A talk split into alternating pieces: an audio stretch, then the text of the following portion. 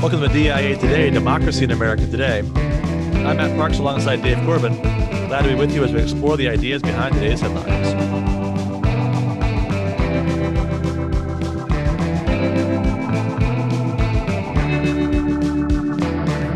Happy Easter, Dave. Happy Easter, Matt. Great weekend. Always uh, memorable. You you think of uh, what our Savior's done uh, for us, and and it's a great time of of consideration. And I really, I, I find this time too a really nice time to share uh, your faith with others. It's uh, it's, a, it's very easy, right, when you think about uh, the amazing story of the resurrection and what it means for all of us. So, yep, absolutely.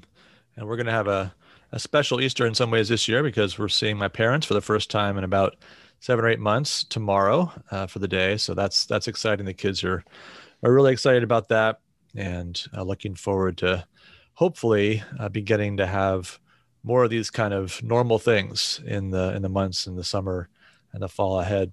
So we're going to lead off this, the show today by talking about a perhaps Easter related story, although not one that's particularly encouraging on that front. So uh, the Gallup organization released their annual poll on church membership this last week, and I guess they typically do that in the week leading up to Easter. The headline was U.S. church membership falls below majority for first time. 47% of American adults now belong to a church, synagogue, or mosque. And if you look at that historically, so from the late 30s, when they started polling this, all the way to the late 90s, the number was more or less fluctuating around 70%, when as high as 76%, as low as 68, but more or less steady over that 60 year period. But in the last 20 years, it's fallen about 20%.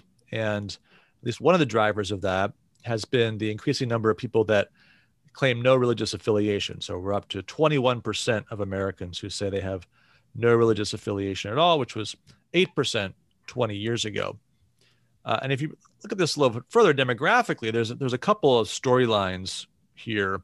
Uh, they're following four generations, what they call traditionalists. That's anyone born World War II or before, and then baby boomers, Generation X, and, and millennials. And all four of those groups are down in terms of church membership from 10 years ago. And the three older groups also down even more from 20 years ago. Millennials, there were very few that were adults 20 years ago. So that's why they're not included in that. But uh, the most notable fact is that you've got this decline in church membership as you work your way down in age. So you've got 66% of traditionalists who are church members, only 36% of millennials. So, so even if there were no decline further within those groups, as as we get fewer traditionalists as the years go on, we can expect the overall percentage of Americans who are church members to continue to decline. But now add to this the fact that that millennial group is also the group with the largest rate of decline. So in the last decade, the other three groups all went down in church membership about 10%. Millennials went down 30% from 51% to now 36, which means there's almost as many millennials with no religious affiliation, 31%, as there are those who are church members.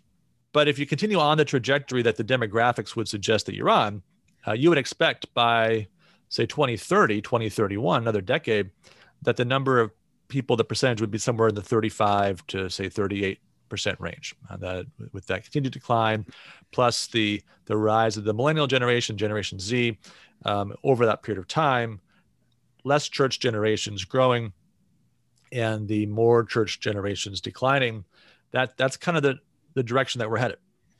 Yeah i wonder here matt just what is causing the decline, especially among the millennials. And you'd have to go back and think through what their church experience was like when they were younger and uh, what uh, church meant to, to, to families. Um, it, it, can't simply be that as soon as you leave your home and you leave your parents and you go on your own, uh, that you automatically not want to go to church. I mean, I think you know, there are many people, um, myself included, when I went to college, you just were busy with other things. But then you get into your mid to late 20s and you have children and you begin to think uh, about kind of the larger picture of things. And I think church membership is one of those things that is included there. So, you know, all, all to say, it, would be interesting to dig deeper into the why behind uh, these numbers.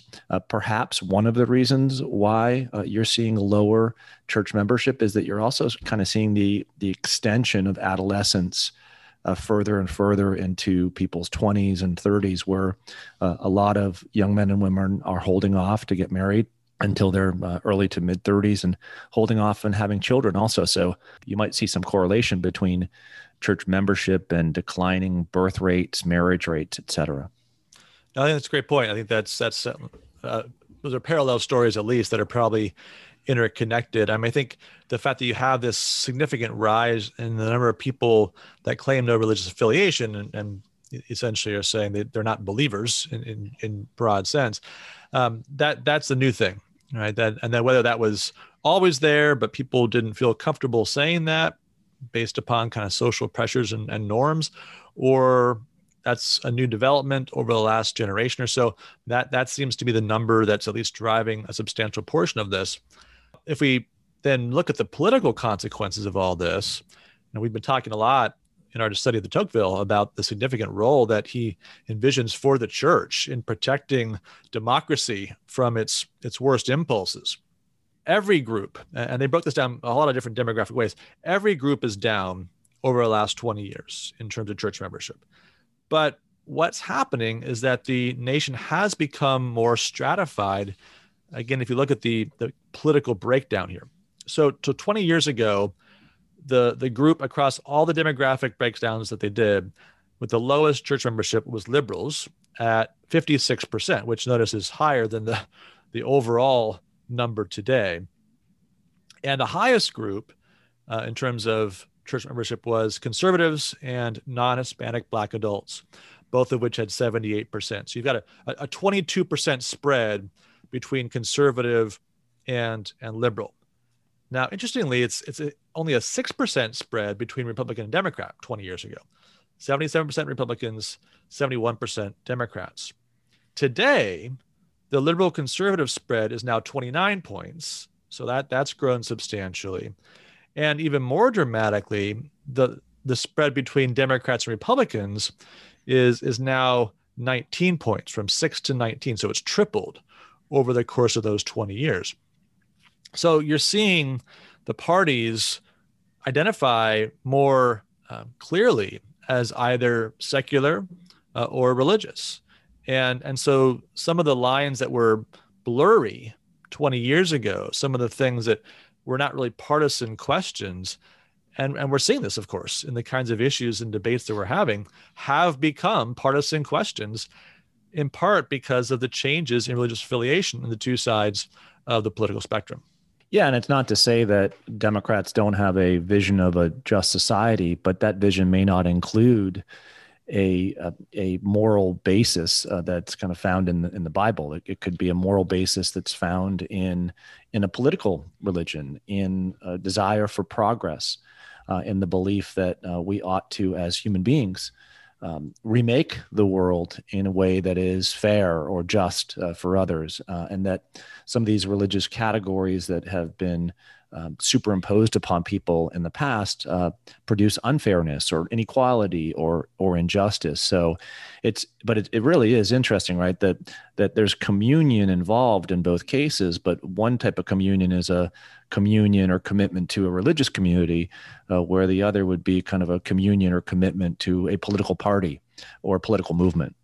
Now, one final thought on this from Kevin Williamson, writing at National Review today, again on, on Good Friday. This is the end of his piece. He says, quoting from the Gospel according to Mark, Abraham Lincoln said, A house divided against itself cannot stand. I believe this government cannot endure permanently, half slave and half free. I do not expect the union to be dissolved. I do not expect the house to fall, but I do expect it will cease to be divided. It will become all one thing or all the other. The question that plagued Lincoln was settled in blood at Gettysburg and immediately thereafter. But this House remains divided. And the real divide, the high stakes divide, is not red versus blue. Red versus blue is only a proxy for a larger, comprehensive confrontation that is in its minor aspects political and cultural, and in its major aspects spiritual, which is to say, religious. And though I do not expect exceptionless uniformity of opinion among individuals, I think Lincoln had it about right. This country will become, to some predominating degree, all one thing or all the other. Good Friday points the way toward one possibility. The signposts pointing the way to the other possibility are everywhere around you to be seen. Yeah, I think well, Kevin's a great uh, observer of uh, of things, and and I think that's a, a kind of ominous uh, close uh, to the piece. Certainly, if you're going um, with the trajectory of things and the movement percentage wise of church attendance, et cetera, it would seem that we are very much moving in uh, that opposite direction of Good Friday. Let's turn our attention to the required reading and, and see what you've got for us this week from de Tocqueville, Dave. So I think this connects nicely with where we are in our coverage of Tocqueville. We were at the point last week where we're finishing up a discussion of the way that democracy influences human sentiments. Uh, remember back to the beginning of this discussion, uh, he'll tell us that uh, people in democratic age tend to love equality more than freedom because equality produces an immediate result. It has a, a way of kind of grasping uh, the soul and producing, um, in many ways, material benefits uh, that keep one aligned uh, with equality, more so than freedom, that is a much, much more difficult thing uh, to work toward and to find success in. But at the end of this part two, and we're going to really work with part the end of part two, moving into uh, the beginning of part three. He says that in America in the 19th century, all honest professions are reputed honorable. And he really makes a point of kind of emphasizing, and he'll say, work is an honorable necessity of the human condition, and Americans enjoy working. Americans enjoy being productive. And that produces a great amount of industry, it produces a great amount of honesty. Uh, it produces fair dealing, and it, in the end, it's going to produce um, not only a desire for gain, but a transformation of all things within society that allows uh, for great gain. And you can look at the economic history of the United States uh, from the 19th century up to the present day, and you can see that uh, all of these tendencies, our, our love for things and our, and our desire to work for things, uh, are present uh, within our history. The problem, however, near the end of part two is what happens when when this very, very productive society that allows people to get ahead and allows people to have the things that they want, what happens when this productive society becomes more immobilized? Now, what happens when commerce isn't something that is self propelling for every member of society? Uh, but what happens when it produces perhaps an aristocracy or an oligarchy? So, here at the end of part two, he suggests, and, and I would uh, supplant the word aristocracy with oligarchy here, how oligarchy could issue uh, from industry. And he says that our industrial endeavors might produce a return to um, inequality between individuals. Well, why? Well, there could be certain industries that produce great opulence for very few and a multitude that is kind of lacking um, the the greater things in life. So here, you know, you think, for example, of high tech, right? High tech has produced a great amount of fortunes, you know, for the CEOs and and the upper class workers uh, in that industry. But for many of the individuals who are kind of on the feeding end of that industry and are, are consuming the products of high tech, you're not looking at a multitude uh, that is say doing well by high tech but has kind of been turned into a different type of worker or a different type of person so i think that this this warning that tocqueville gives us at the end of part two that yes america is a successful commercial society but don't think that commerce in and of itself will not produce some dire consequences some unintended consequences that you'll have to deal with yeah, I think it's a really interesting point at the historical point at which he makes it. So this is published in 1840, and we really don't have the full emergence of industrial capitalism in the United States until after the Civil War. Uh, so much so that Abraham Lincoln, during the Civil War, is able to make a, a rather important point in his various lines of argument against the slave based culture and economy of the South that in the North, most people don't work for anybody else or employ anybody else. They're not employers or employees, but rather they work for themselves. Uh, you know, they may hire some seasonal help as they're harvesting their crop on their farm or something of that sort. But but there's kind of a a development that if you start out as somebody who needs to be hired out, you eventually earn enough money to open your own shop or develop your own trade, buy your own farm. And, and then from that point on, perhaps maybe you hire people eventually. But again, most people are kind of in this middle group that's not dependent on anyone. Now, you couldn't have said that 30 years after Lincoln's remarks in 1860s. So by the late 19th century, you have these large scale industrial corporations that have emerged. And, you know, you think about all the, the debates and concerns about the concentration of economic power and the connection to political power.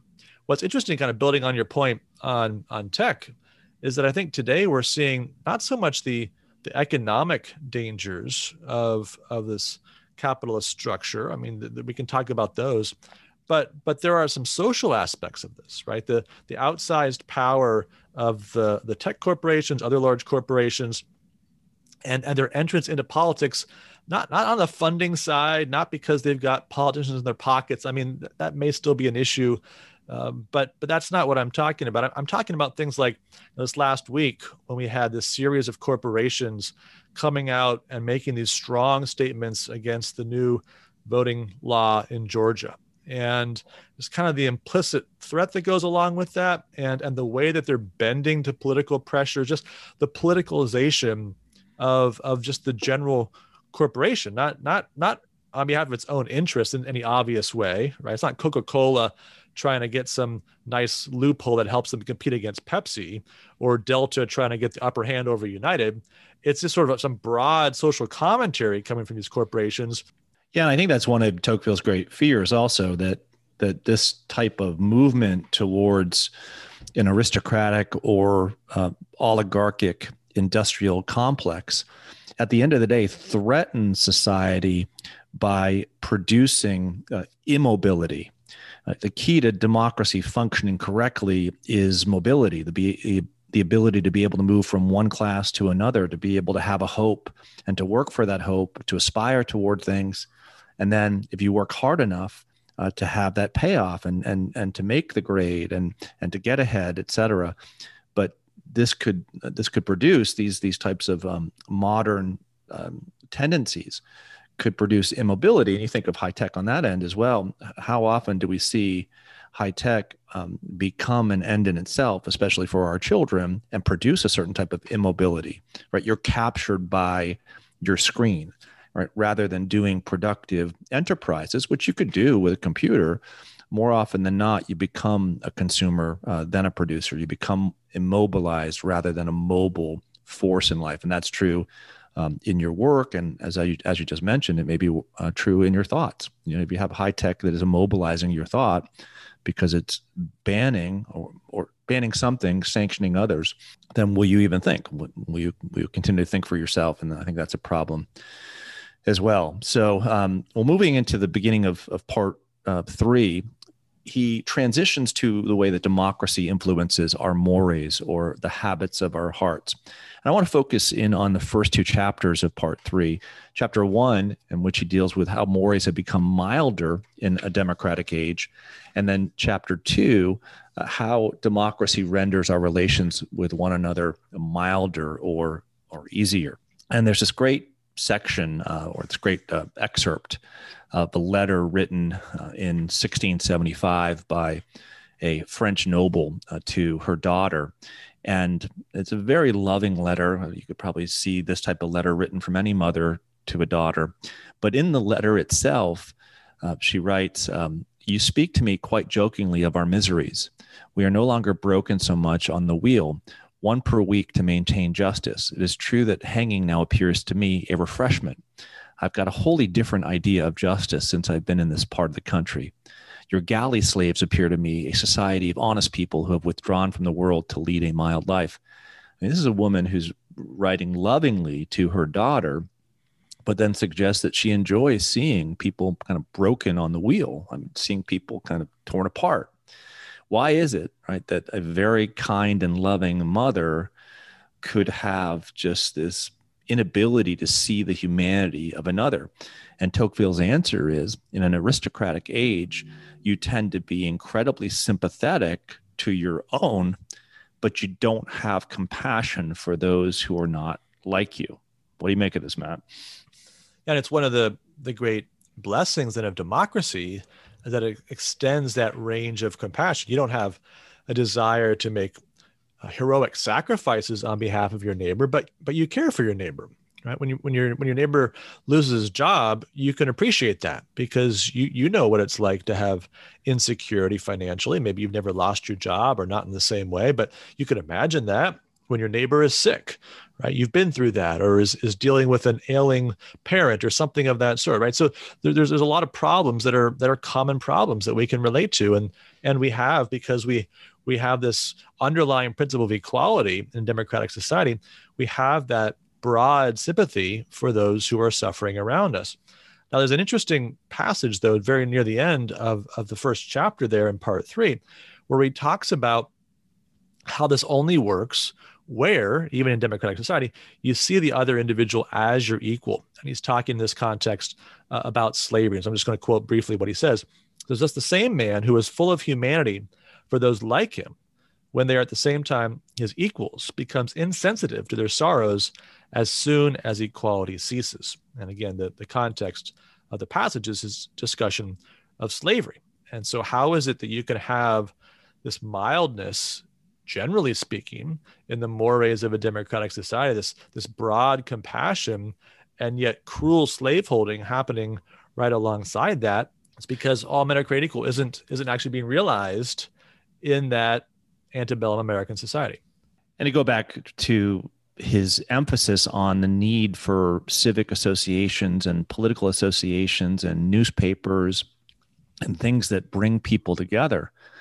What happens to democratic society when you don't have those opportunities to see the other as yourself, right? We've lived in the last 14, 16 months in many ways separated uh, from each other. And that isolation, right, produces kind of a, a further tendency to cut away at the compassion that he says is, or sh- he, he, argues, uh, should be central right, to a democratic age.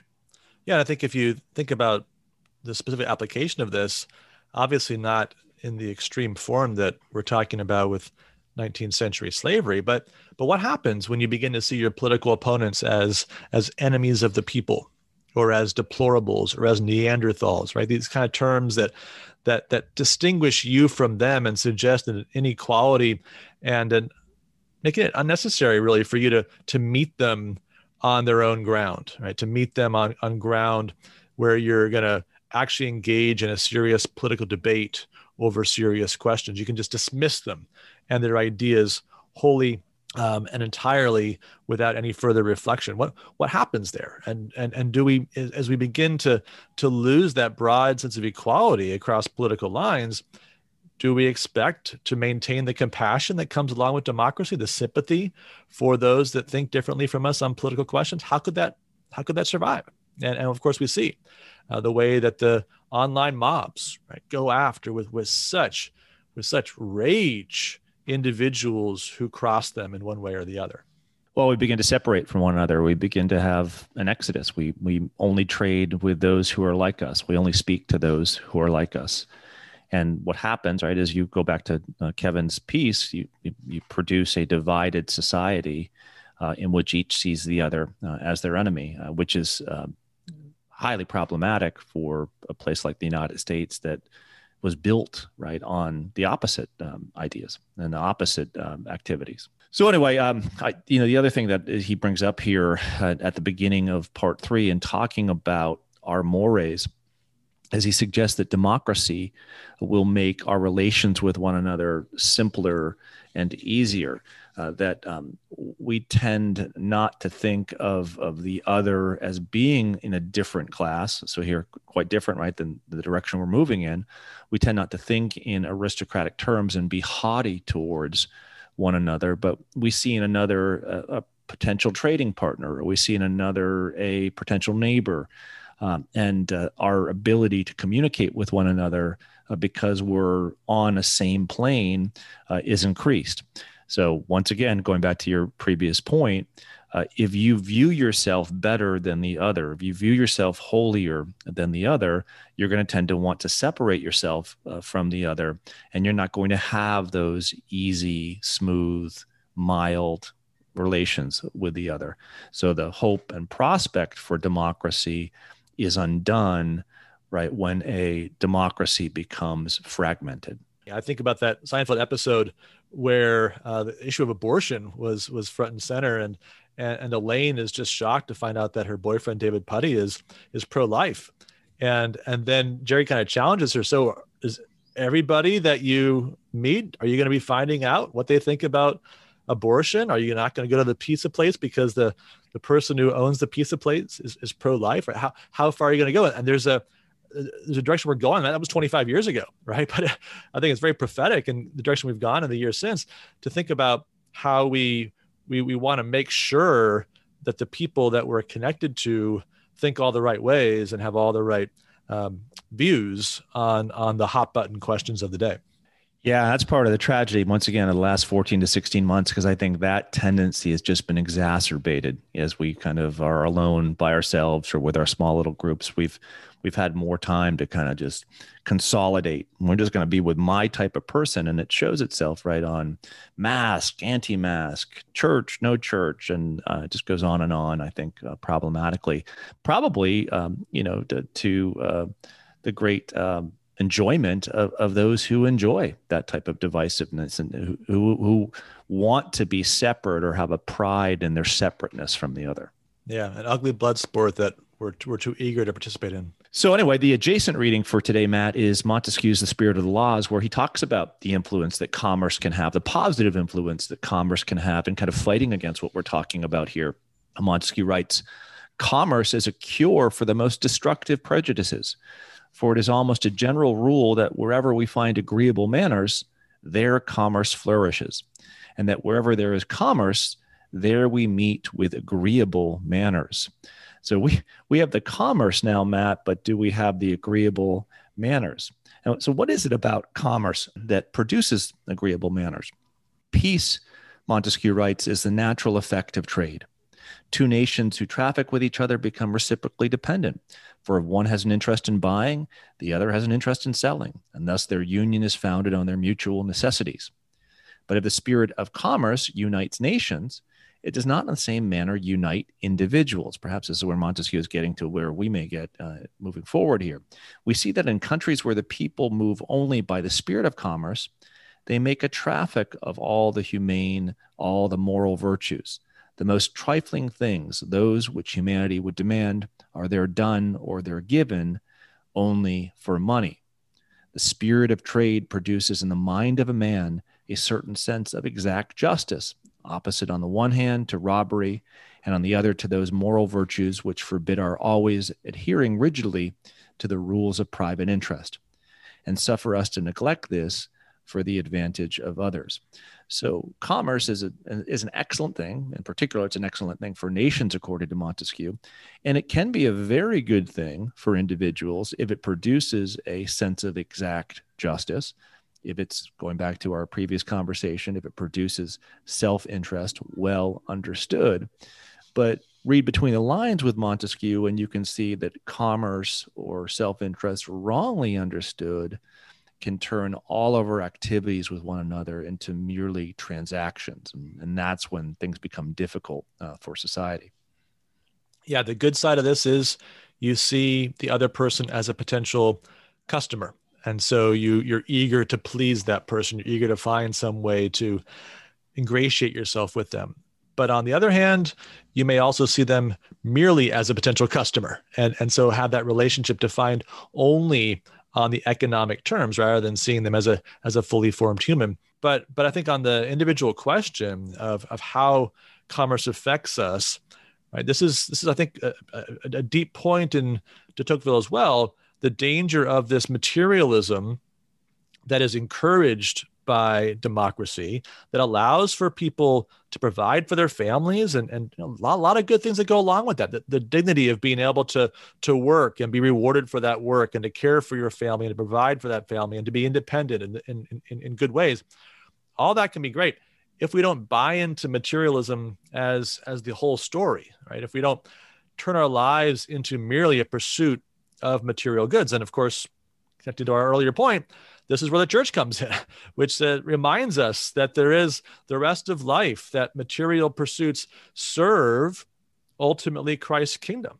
And so, as we see the decline of the church in the United States, following the pattern we've seen a generation before in Europe, then shouldn't we expect to see the emerging materialism to be unchecked or less checked for us to see each other more as as mere commodities to be traded Yes, and it'll go into different areas of our life, and we're going to see this next week uh, when we talk about the influence that democracy exerts upon the family. So, this um, softening of relations, making relations simpler and easier, perhaps, how's that influence the family? So, my assignment for our readers, for our listeners, for next week, is to begin with chapter eight of part three, uh, that begins on page 558 if you're using the Mansfield Winthrop uh, translation, and that will run through discussion of democracy's influence on the family, on the education of girls, uh, of um, daughters and wives, and then whether equality maintains good mores in America and how it affects the understanding of the equality of, of men and women. So, chapters 8 through 12, part 3 for next week. Looking forward to it. A lot of great stuff there. I think of a lot of immediately contemporary applications as well. So speaking of that, let's turn to the headlines. And you know, we've a lot of different directions we can go with the material you've just given to us, Dave, from de Tocqueville and, and Montesquieu. But we were talking about earlier the the danger of thinking of fellow citizens as enemies.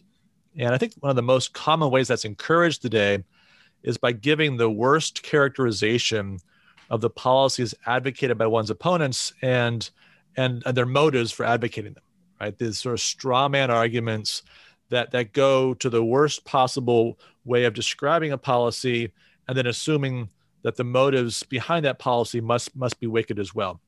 So there's an essay uh, by Carl Cannon up at Real Clear Politics today called President Jim Eagle, uh, which uh, you may recall the the line from President Biden's press conference where he said that the new Georgia voting law made Jim Crow look like Jim Eagle. And I'm not sure anyone entirely knew what he meant by that, except that it seemed like the point was that it made Jim Crow look good in, in comparison.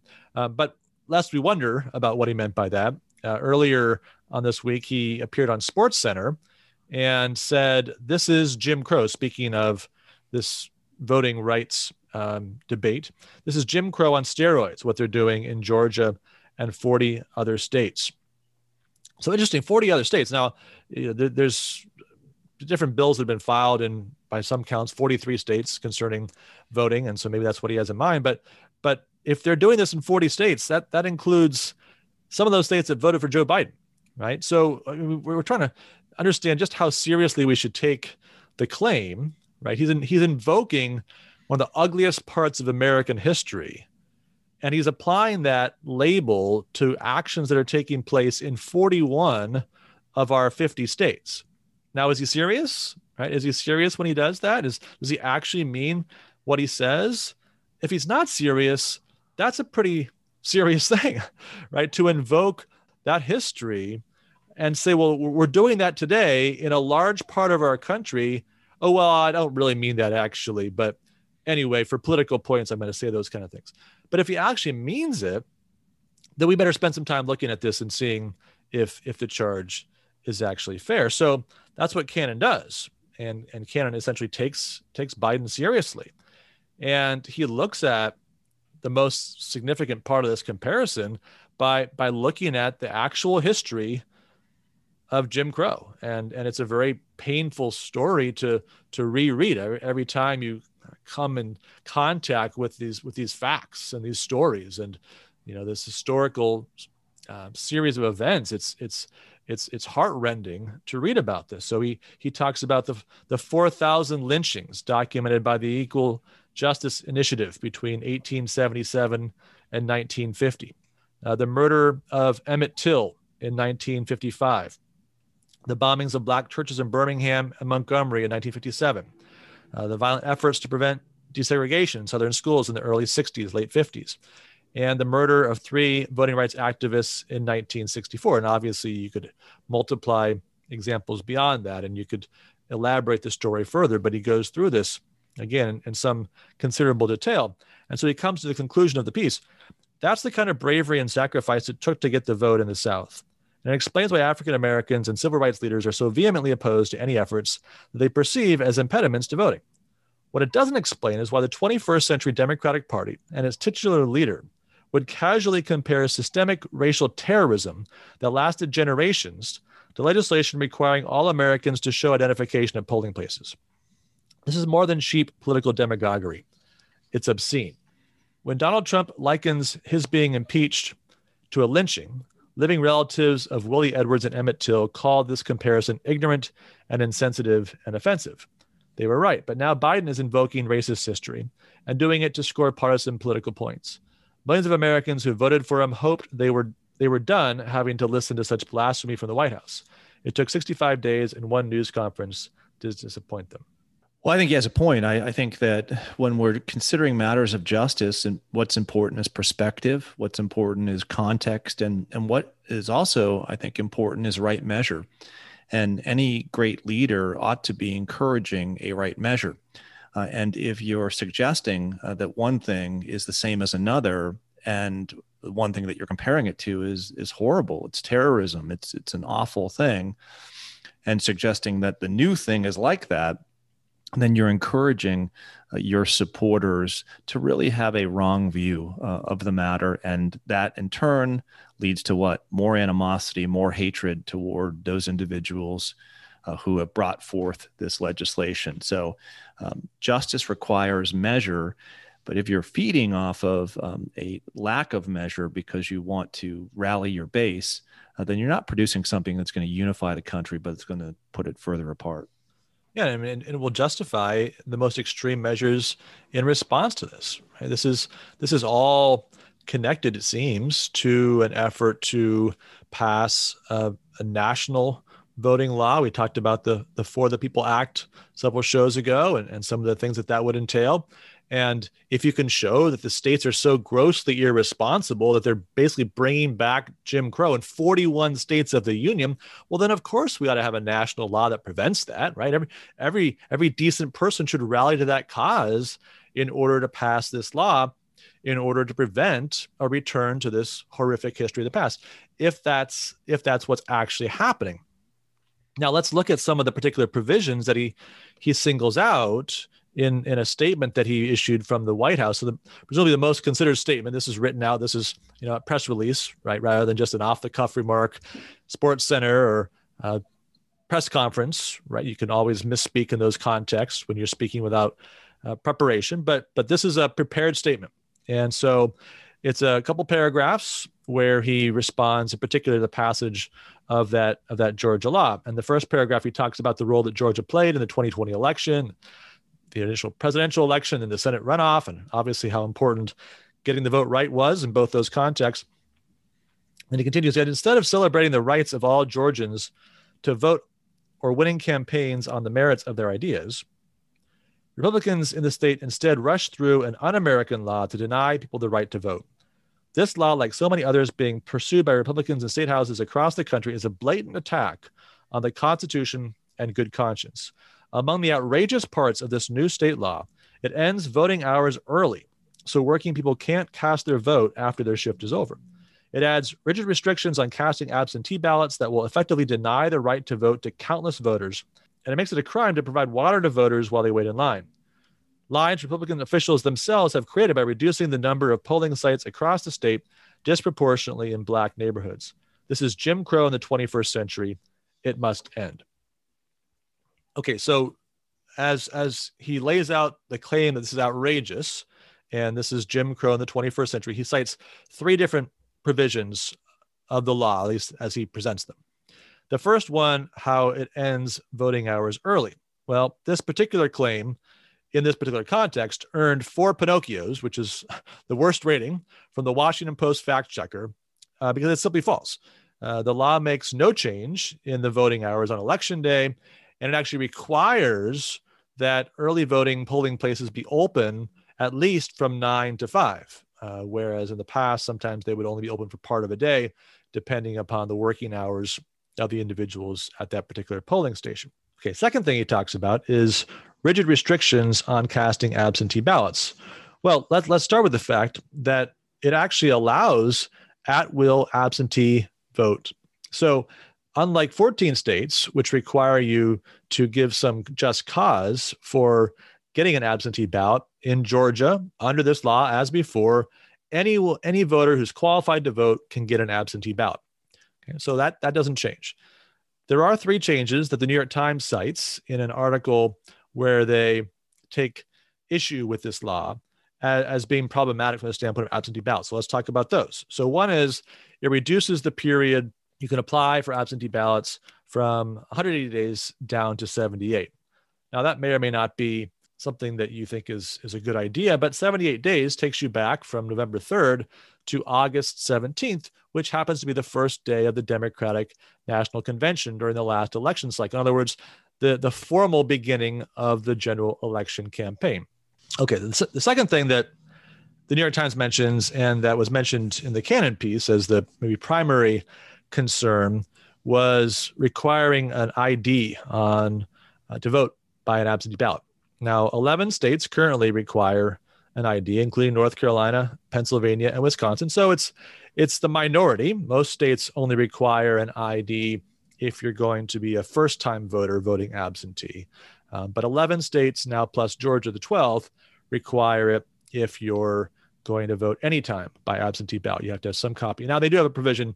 If you don't have a government issued ID, then there's other forms of identification that you can use, but some sort of identification is required in order to cast your absentee ballot. The last provision the New York Times highlights is the fact that the Georgia law forbids officials from sending absentee ballot applications to every voter, regardless of whether they've asked for one.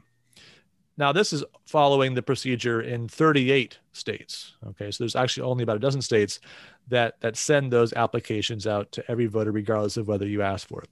So, what does it all amount to? Well, look, you can have different views on whether these are restrictions that are too strict or this is too loose, this is about right. Have a reasonable debate about all that. But there's nothing in here that's not mainstream. We've got groups of states that do it one way, groups of states that do it another way. There are red and blue differences, but there's purple states that are doing it one way and there's blue states and red. So none of this breaks down in a purely partisan way. None of this is is such that you can say, well, just so obviously there's something uniquely bad about what Georgia is doing or uniquely contrary to recent and historical precedent.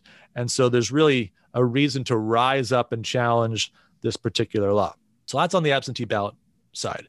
Now, the third outrage that, that Biden talks about is this uh, alleged ban on people providing water to individuals who are waiting in line to vote. And as, as Dan McLaughlin at National Review notes, uh, that's just plainly false. Uh, if you actually read the law, what it does, it's, it's about electioneering, right? It, it's to prevent somebody from coming up with, with, with branded vote Biden water bottles or vote Trump water bottles, MAGA water bottles, handing them out, getting around anti electioneering laws. You know, you're not supposed to be electioneering as we're walking to the polls. You're supposed to be sort of a, a place where you're allowed to collect your thoughts and you know you know who you're going to vote for you're making your last minute decision whatever but you're not being bombarded with propaganda by various campaigns at that point so they're allowed to set out water stations they're allowed to provide things in a way that anyone can go up to and get it um, but no one's handing it out there's there's no connection with any cause or campaign that that's that's the point of it and again, maybe you think that's overly restrictive. Maybe you think it's uh, unnecessary. But you know, other states have these laws. McLaughlin points out Minnesota, Montana, Delaware, New York all have similar provisions. Certainly not Jim Crow orientation in the law to to be cautious about whether you're going to have electioneering around the polling place.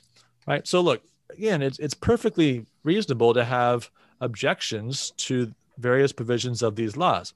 What, what it's not reasonable to do is to deal in such bad faith that you mischaracterize the law, compare it to horrific episodes, laws, restrictions, actions from earlier in our history, and and just assume that that should settle the question how we ought to respond to this law. And and then try to stir up get the major league baseball all-star game out of georgia get the corporations to making their statements put maximum pressure on the, the legislators and the people of georgia based upon a mischaracterization of the measure and the motives behind it. Yeah and i think here on election law there's a great opportunity to come up with a reasonable solution. And i think i would be in favor of a national law that kind of set some standards. And I, I would think that there'd be reasonable people in the House and the Senate who could come together on a bill that would get more than 50% of support of both the houses of Congress. Now, would President Biden sign that law? That that's that'd be an interesting question, but I just don't think this is one of those hard ones, Matt. I think that that you can come up with a way to have a standard that is a fair way where people who want to be heard in the voting process can be heard votes can be counted, and you have elections that people trust. Well, hopefully, Senator Manchin of West Virginia or people who are in that group of five to 10 that will uh, make legislation happen or not happen uh, uh, would listen to something like this. And I, think it'd be go a great way to help uh, bridging the divide that is uh, continue to grow uh, deeper or larger. Let's turn out to the grade book. And, you know, yesterday, of course, was opening day for baseball. Lots of entertaining games eight of the 13 games that were played yesterday were decided by one run, and four of those went extra innings. So that's as good a beginning as you could have if you're Major League Baseball, I think. Uh, a couple games had to be canceled. Red Sox because of weather, Washington and the Mets because of COVID on the Washington side. So that's that's uh, too bad for everybody there, and certainly hope for a quick recovery for the players involved. But but overall, a, a nice start to the season uh, capped off, at least for us personally, by uh, the draft for the fantasy baseball team that we're going to be co managing this year. Thank you, Dave, for the last minute invitation to join you on that. Now, we had the texts flying last night since I wasn't able to uh, join as co manager until after the draft was over, but I think we did pretty well um, despite the challenges of, of, all that and just kind of trying to figure out a, a new format. How would you grade our team? I'd give it a solid B. I, I wasn't. I've never done the head to head, so I, am kind of interested to see how well uh, it'll work. And uh, I was scurrying about because I was only able to uh, get in the league. I think ten minutes prior to the, or half an hour prior to the draft. So uh, dinner was a was a, mess at the Corbin household last night because yeah. of this this all consuming important fantasy baseball draft. But priorities, right? You have to you know, yeah. realize what. So if you don't get the draft right, it's hard. It's hard. Baseball, you know, it it's, is, it's yeah. just football. There's enough variability and injuries that you can you can do kind of a C C minus draft and still be fine by the end of the year. But baseball, especially in a deep league, boy, there's there's probably not a lot of talent that's coming off the bench. We'll see how we do. Well, I'm sure we'll we'll keep checking in with that as the season goes forward. Uh, we're gonna have a little bit of fun today related to opening day, um, grading the entertainment value of two of the most memorable moments from yesterday's baseball, uh, both of which involve some real superstar players. So, uh, first, these, these are these are classics. You got to watch the video if you haven't seen these. Yesterday in Detroit, uh, Miguel Cabrera batting against Cleveland's ace Shane Bieber hits the first home run of the entire season in almost blinding snow. So as the at bat begins, there's just a few snowflakes coming down, and as he gets to the second, third pitch, the, the snow's just just coming down.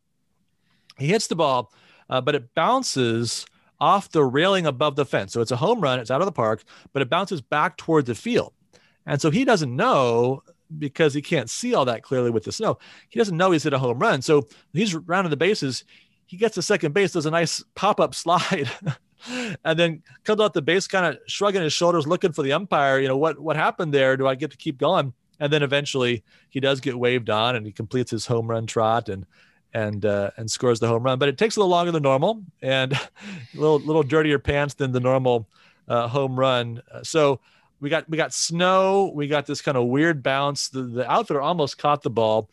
We got a great slide, and then we got this this look of disbelief as Cabrera tries to figure out what's going on. I think uh, early April uh, baseball is always kind of fun for that, and t- cold temperatures and all that. So I'd yeah. give it an A because it didn't affect the outcome of the game. They got it right. That I, it's kind of funny to see those things happen in sports, those bloopers. So yeah, yeah, that's right. It's, it's the kind of thing that uh, he can, he can laugh about it easily after the fact, which may not entirely be the case with our second item. So uh, this one, I think maybe was played up even more prominently if you were watching highlights later in the evening last night or this morning. But the Dodgers were in Colorado yesterday, and you know you might think if anywhere there's going to be snow, be be Colorado, but it looked like a nice day there. Uh, Justin Turner on first base. Uh, the last time we saw him was on the field celebrating the World Series championship with having just tested positive for COVID. Um, all the controversies surrounding that. So he he's on first base. Clay Bellinger, the great Dodgers slugger, is up, and he hits the same same sort of ball, except it was to, to left field instead of right field. The outfielder goes back, jumps up. He actually catches the ball, but then the momentum carries his arm onto the railing, and as it hits the railing, the, the glove releases the ball and it falls onto the, the, the walkway there, and, and a fan picks it up. But he picks it up in this kind of nonchalant way. I don't know if he's thinking about this, but he just kind of pockets it basically in his glove, and you wouldn't even know he has it. So he's not he's not jumping up and down like you would normally do in that situation. So Turner makes it to second base. He's rounding second, and he looks up and, and he thinks the outfielder's caught the ball. So now he's got to hightail it back to first base. So he starts charging back to first base. Meanwhile, Bellinger saw that it went out. He knows it's a home run. So he's, he's in his trot. He's between first and second. And so Turner zooms right on by him all the way back to first base.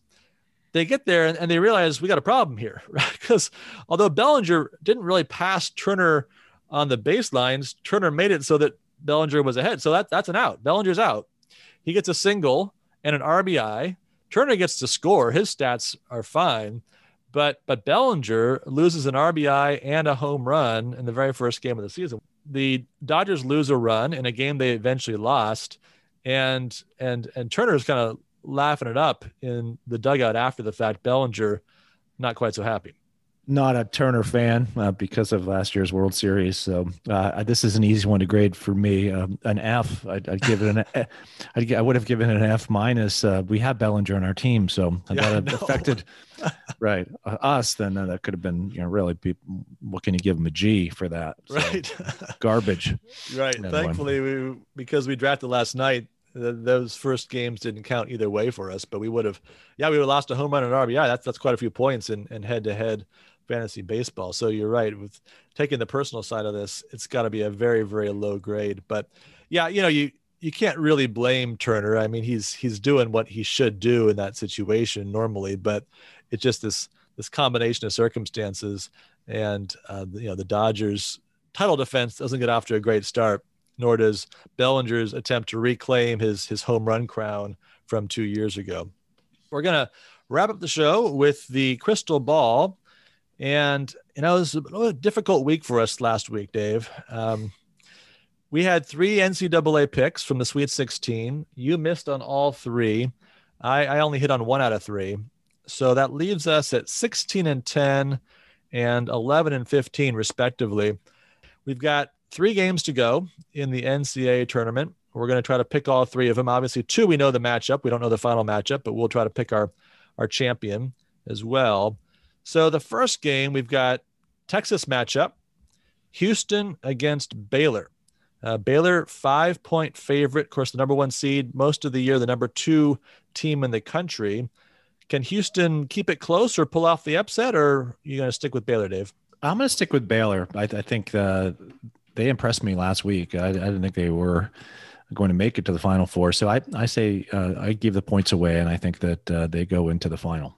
Okay, I'm going to take the upset here, at least uh, on the point spread side. I'm not sure Houston wins the game. I think it could be real close, but I think they can manage to keep it under five points. So I'm going to take the opposite side, and that that might give me a chance to to sneak up a little bit on you in the overall cumulative standings. Second game, we've got UCLA. Really remarkable. I mean, one of the the great storied schools, obviously, in the history of NCAA basketball, but but this particular year one of the last teams in. They're in the first four. They win that. But we said first four teams often do pretty well. Not usually this well, though. All the way to the final four against the team of the season, maybe the team of the century. Gonzaga still undefeated. Gonzaga 14 point favorite. Can UCLA keep it close or or pull off the shocker? I don't think they do. I mean, the last team that did this was Virginia Commonwealth 10 years ago, and uh, they went to the Final Four, and the Final Four was actually quite quite weak that year. It was made up of a lot of uh, kind of lower seeds than usual, but I think Gonzaga is just a, a machine. So I, I, I take Gonzaga and give the points away, and and we get to a final. I think everyone's been waiting for Gonzaga versus Baylor. I agree with you on Gonzaga. I just think you know they've only had one game this entire season. They haven't won by at least ten points. So 14 isn't really that big of a margin. That's just sort of a normal matchup for them. And you just kind of think that UCLA's run it's going to end, right? There, there's a reason you're an 11 seed. There's a reason you're you're a middle of the pack Pac-12 team. That doesn't change in three weeks in March and April. So I, I think this is where the Cinderella story comes to an end. I, I wouldn't be surprised if Gonzaga wins this thing by by 20 points going away. Now that brings us to our final. We're just going to pick the team here. Obviously, no point spread on that game since we don't know what the matchup will actually be. But just just to pick the champion, which of the two, Dave, do you think gets it done? I think Gonzaga goes undefeated. I think I think they just uh, finish off this great season and uh, become kind of one of the remarkable stories of uh, our year sports wise. I agree with you. First undefeated team in 45 years. If they can pull this off, so I, I think a lot of people will be rooting for them. My daughter, who just entered the rooms, is not one of them though. She wants Baylor to win. She, she wants, wants, to go to Baylor now. So I that, do. Okay, there we go. So all right. Well, sure. I, there's a lot of Texans, I'm sure, nearby that are that are loyal to Baylor, rooting for Baylor. Don't don't don't begrudge them that, or Houston for that matter. That's right. But I think the, the there's a lot of support for Gonzaga, and I think they're going to pull this off. All right, well, that's going to wrap up the show for this week. Thanks as always for listening. Please remember to subscribe and review the show on your favorite podcast platform. Don't forget you can find us on Instagram at Democracy in America Today and contact us by email, democracy in America Today at gmail.com. Have a great Easter. We look forward to seeing you next week.